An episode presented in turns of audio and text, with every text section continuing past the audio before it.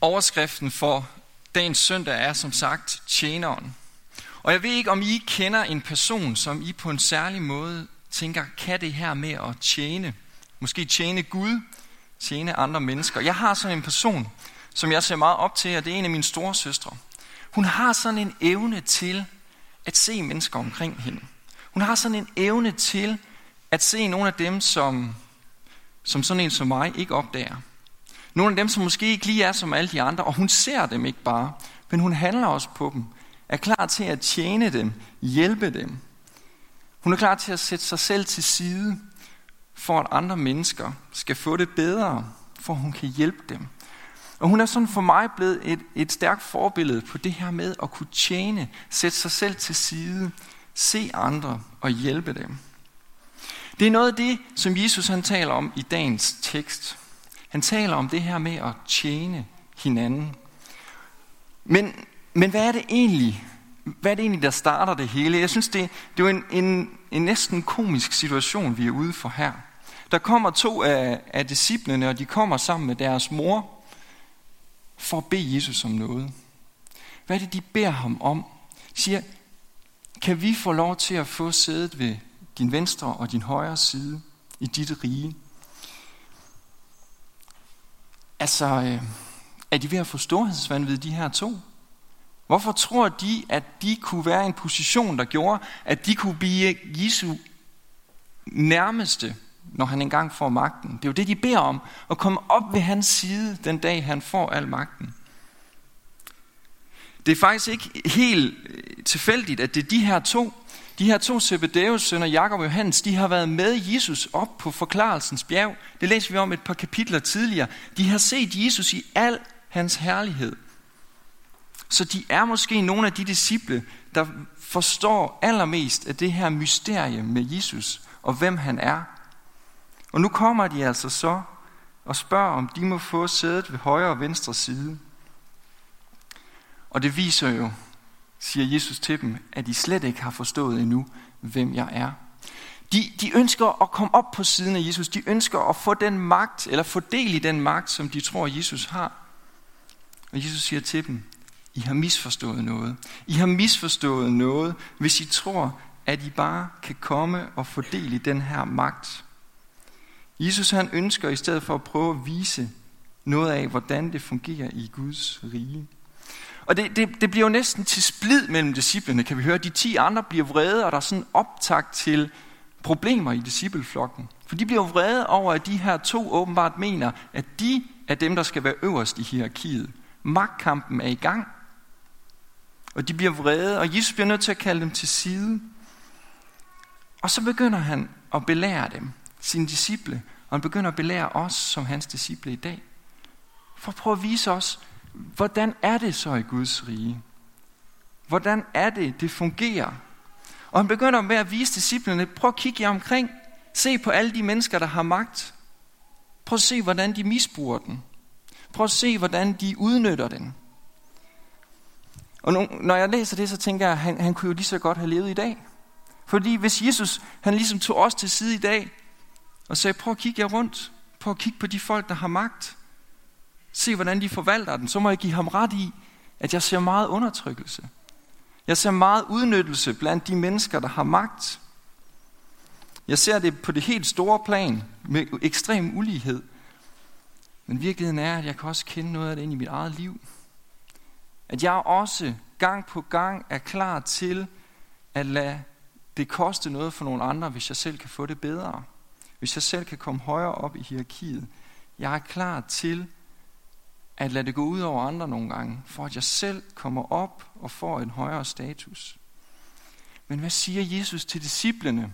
Og hvad siger han til os? Han siger, sådan skal det ikke være hos jer. Jesus gør det helt tydeligt, at den virkelighed, som de ser, hvor det handler om at stræbe efter magten, hvor det handler om at komme op i hierarkiet, og det er på bekostning af andre, så siger Jesus, sådan skal det ikke være hos jer. Der skal det være en helt anden virkelighed. Og så er det sådan gang på gang i Bibelen, at Jesus han, han giver den ikke bare lige sådan, takker 10% fra og siger, gå bare efter magten, men husk nu lige at give, øh, give lidt penge til de fattige. Det er faktisk ikke sådan, Jesus han siger. Han vender det fuldstændig på hovedet og fortsætter med at sige, sådan skal det ikke være blandt jer. Men den, der vil være stor blandt jer, skal være jeres tjener. Og den, der vil være den første blandt jer, skal være jeres træl. Jesus siger, I skal være tjenere. I skal være trælle for hinanden. Hvad, hvad er det? Hvad er det, Jesus mener? Hvad skal det betyde? Kan man blive stor ved at tjene? Jeg tror, at hvis disciplene på det tidspunkt havde kigget rundt på de her store mænd, som Jesus han taler om, så vidste de godt, de var ikke kommet til magt ved at tjene. Og hvis vi kigger os omkring, så må vi også være ærlige at sige, at de mennesker i vores samfund rundt omkring, der har magt, at de er nok ikke alle sammen lige blevet store ved at tjene. Det er som om, det harmonerer jo ikke med den virkelighed. Hvordan kan Jesus sige, at vi bliver store ved at tjene? Det synes jeg er et udfordrende udsagn. Især fordi, at, at Jesus, det lyder ikke på ham som om, at det bare sådan er lidt i ny og næ. At nu skal I også huske en gang imellem at være gode mod hinanden.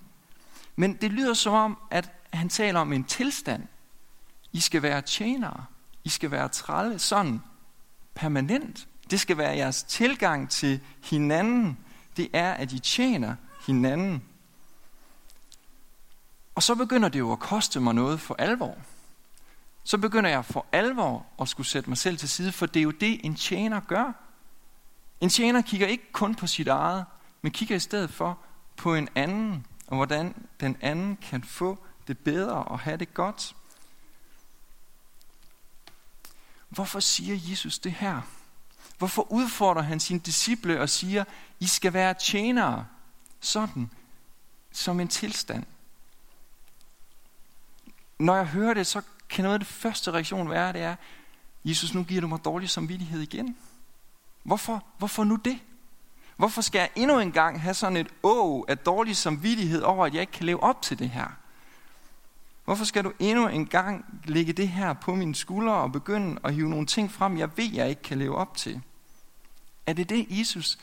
Er han ude på at slå Jakob og Johannes i gulvet og sige, I kommer aldrig nogensinde til at blive til noget i mit rige? Medmindre I gør det, som I ikke kan, nemlig at tjene med alt, hvad I er. Jeg tror på ingen måde, det er Jesu agenda, det han vil. Og det bliver også tydeligt i, at han ikke stopper der. Han stopper ikke med at formane og vejlede sine disciple og sige, I skal være tjener, I skal være trælle. Nej, han fortsætter med, lige som menneskesønnen ikke er kommet for at lade sig tjene, men for selv at tjene. Den her fortsættelse viser os, at der er mere på spil. At Jesus ikke bare viser os, hvad vi skal, men han begynder også at vise disciplene, hvad han er i gang med at gøre for dem og for alle mennesker. Han er i gang med at tjene. Jesus kom ikke selv for at blive opvartet, for at blive betjent. Og det kunne jo egentlig give god mening, hvis det havde været sådan. Det er Gud selv, der kommer til os mennesker. Og han har der nogen krav på at blive betjent og blive opvartet. Men han vælger at komme som ham, der tjener. Og ikke bare sådan i det små. Men hvis vi læser i evangelierne, så ser vi, at hele hans liv var et liv i tjeneste for andre mennesker. I det han sagde, i det han gjorde, og ultimativt i det, der sker i påsken, hvor han helt fysisk og konkret også tjener ved at give sit eget liv, ved at sætte sit eget liv til side for at redde os. Og jeg tror virkelig, at vi er nogen, der har brug for at blive stoppet op for, at det er en del af Guds væsen. At han er den, der tjener. Fordi hvis jeg skal være helt ærlig, så når hverdagen kører, så oplever jeg tit, at Gud han bliver den Gud, der overvåger. Den Gud, der har regnskab med mig. Den Gud, der sidder og ser, om jeg nu gør det godt nok. Og mit forhold til Gud kan blive tynget af netop dårlig samvittighed. Af skyld, måske skam over de ting, jeg ikke lykkes med. Og derfor har jeg brug for at høre, at Jesus siger, at Gud også er den, der tjener. Han er den, der tjener ved at give sit eget liv. Og det kommer måske for mig personligt allerstærkest til udtryk, når vi fejrer nadver, som vi også skal gøre senere her til gudstjenesten. For her får jeg lov til at gøre ingenting. Men jeg får lov til at høre en præst sige, at jeg må modtage alt. Fordi Jesus har gjort det, som jeg ikke kan gøre. Der synes jeg, det bliver allermest tydeligt for mig, at Gud er en Gud, der tjener mig. At Gud er en Gud, der giver mig alt, inden jeg har gjort mig fortjent til det. Det er jo ikke sådan, at når vi går op til nadver, så står der lige en og skal se, har du nu opført dig ordentligt nok? Har du levet op til det her krav med at være kristen? Har du nu klaret de her ting? Kan du svare på de her testspørgsmål? Nej, jeg kommer fuldstændig som jeg er. Med alle de ting, der lykkes, og alle de ting, der mislykkes. Og jeg træder frem for Gud. Og hvad sker der? Han tjener mig. Jeg får lov til at modtage Jesu blod og Jesu læme og høre, at mine sønder er mig tilgivet. Jeg synes, det er et stærkt, stærkt billede på, at Gud er den, der tjener. At Jesus kom for at tjene, ikke for at lade sig tjene.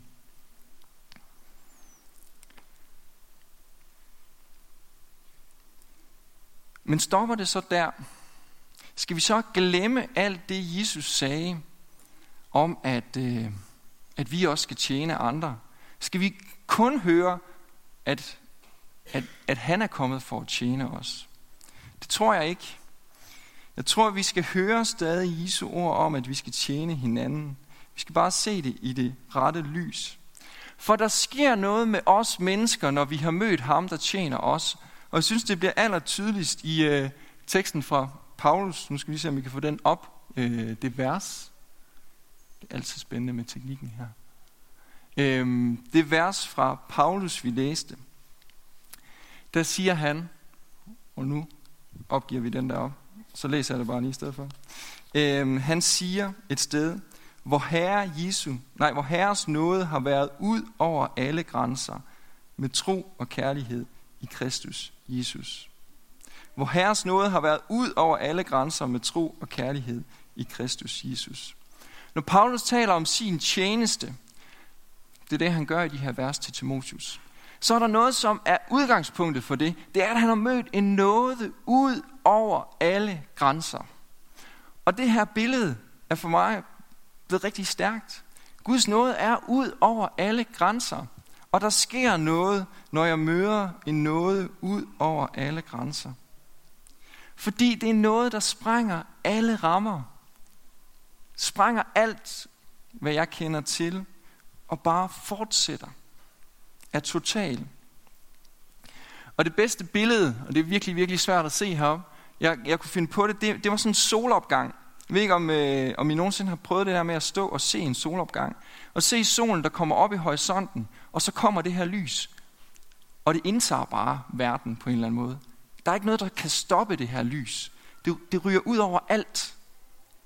Det er faktisk ret vildt lige at stå der og opleve det. Sådan er det også med Guds nåde. Den, den, den sprænger alle rammer. Der er ikke noget, der kan stoppe den. Og når vi har mødt den noget, så gør det noget ved os. Men vi er også nødt til at høre det her. At Guds nåde, den kan sprænge alle rammer. Der er ikke noget i dit og mit liv, som Guds nåde ikke kan trænge igennem. Som Guds nåde ikke kan dække over. Som Guds nåde ikke kan nå. Når vi går til nadver, så er det ikke bare sådan delvist, at alle de der ting, vi kan leve med, det tilgiver Gud. Eller alle de der ting, som ikke er så slemme. Nej, det er helt ned i alt det, som ligger allerdybest i os. Det er alt. Guds nåde kan sprænge alle rammer. Og det gør det. Og når vi tager imod den, så sker der noget. Der sker noget med os, når vi lever i en nåde, som sprænger alle rammer. Og det er der, vi skal høre Jesu ord om, at vi skal tjene, og vi skal være trælle. Fordi når vi har mødt ham, som har tjent os, så sender han os også ud. Ud til mennesker omkring os. Ud til at tjene ham og tjene mennesker. Og derfor er det ofte ved nadvåren, man kan høre i kirken, at der bliver sagt, når vi går fra nadvåren, gå i fred, tjen Herren med glæde. Gå i fred, tjen Herren med glæde. Fordi det kan vi. Fordi vi lige har modtaget Guds totale noget. Fordi vi lige har modtaget det, som flyder ud i alt. Så kan jeg gå ud både med en fred, men jeg kan også gå ud og tjene. Jeg kan tjene Gud. Jeg kan tjene mennesker omkring mig. Fordi jeg er blevet sat ind i en ny virkelighed. Og hvis jeg skal være helt ærlig, så kan jeg godt sådan få den tanke om det der med at tjene Gud. Det er sådan noget med, at jeg så skal læse i Bibelen. Eller så skal jeg bede lidt mere. Eller så bliver det sådan nogle fromme ting, jeg tænker, når jeg tænker på at tjene Gud. Og det er også en del af det. Men, men der er mere i det end det. Når vi sendes ud til at tjene Gud og tjene hinanden, så handler det om meget mere end det. Og det har jeg brug for at høre igen og igen, fordi det glemmer jeg så let. Hvis vi ser på teksten fra Mika, som blev læst op herop, så er det en, en speciel tekst, som jeg, jeg har aldrig nogensinde bidt mærke i den i Bibelen, før faktisk lige inden sommerferien, hvor jeg sad og arbejdede med noget, hvor jeg pludselig faldt over det her vers, og jeg tænkte, hold da op, det der, det, det er stærkt sagt af Mika. Især det sidste, han siger. Jeg synes, det det bliver fat i. Og så gik det ikke længe, så spurgte Daniel, om, om jeg ville prædike i dag. Og så ser jeg på teksten om Gamle Testamentet, så lige de her vers fra Mika. Jeg synes, der er noget guld at hente her. Han siger sådan her, menneske, du har fået at vide, hvad der er godt, hvad Herren kræver af dig. Du skal handle retfærdigt, vise trofast kærlighed og overvågent vandre med din Gud. Når vi bliver sendt ud til at tjene Gud og tjene andre, så kunne det være ved at give de her tre overskrifter. Jeg synes, det er tre stærke og udfordrende overskrifter over vores liv. At vi skal handle retfærdigt. Det er faktisk ikke så lige til, hvis vi lige kan tage den næste slide. Det er faktisk ikke så lige til at handle retfærdigt. Fordi en del af det kunne være, når det handler vel bare om at øh, overholde landets love, gøre hvad regeringen har besluttet. Både det sådan åbenlyse, som alle kan se til, og måske også de ting, som ingen vil opdage, hvis jeg snød i skat, eller hvis jeg kørte lidt for hurtigt, når jeg kørte selv, og alle de der ting. Er det bare det, Jesus, eller Mika og Gud siger til os her? At vi skal handle retfærdigt? Jeg tror også, det handler om mere end det. Det handler om, at vi i den hverdag, vi lever i, skal ture kæmpe for retfærdighed og kæmpe imod uretfærdighed på alle mulige planer. På arbejdet, her i kirken, ude i samfundet, også i de helt nære relationer. Ture kæmpe for retfærdighed, handle retfærdigt selv og kæmpe mod uretfærdigheden. Både den uretfærdighed, som andre er skyld i, og den uretfærdighed, som jeg må erkende, fylder mit eget liv. Og jeg tror helt konkret, at vi kan tjene Gud og tjene andre ved at gøre det. Ved at bekæmpe uretfærdighed og forsøge at handle retfærdigt. Og det kan godt lyde sådan meget stort med et ord som retfærdighed. Det kan blive sådan helt uoverskueligt. Men det kommer helt ned til nogle simple ting i hverdagen, som taler jeg andre mennesker op, når jeg møder dem. Føl, prøver jeg rent faktisk at møde andre mennesker med respekt? Eller går jeg bare med på bagtagelsen, når de sidder og bagtaler på arbejdet, eller i stuen, eller hvor jeg nu møder det? Går jeg med på den uretfærdighed, det dybest set er? Vælger jeg at tale sandhed, også når det koster noget? Når det koster noget at melde ud, hvad jeg mener om noget, tør jeg så melde sandheden på banen?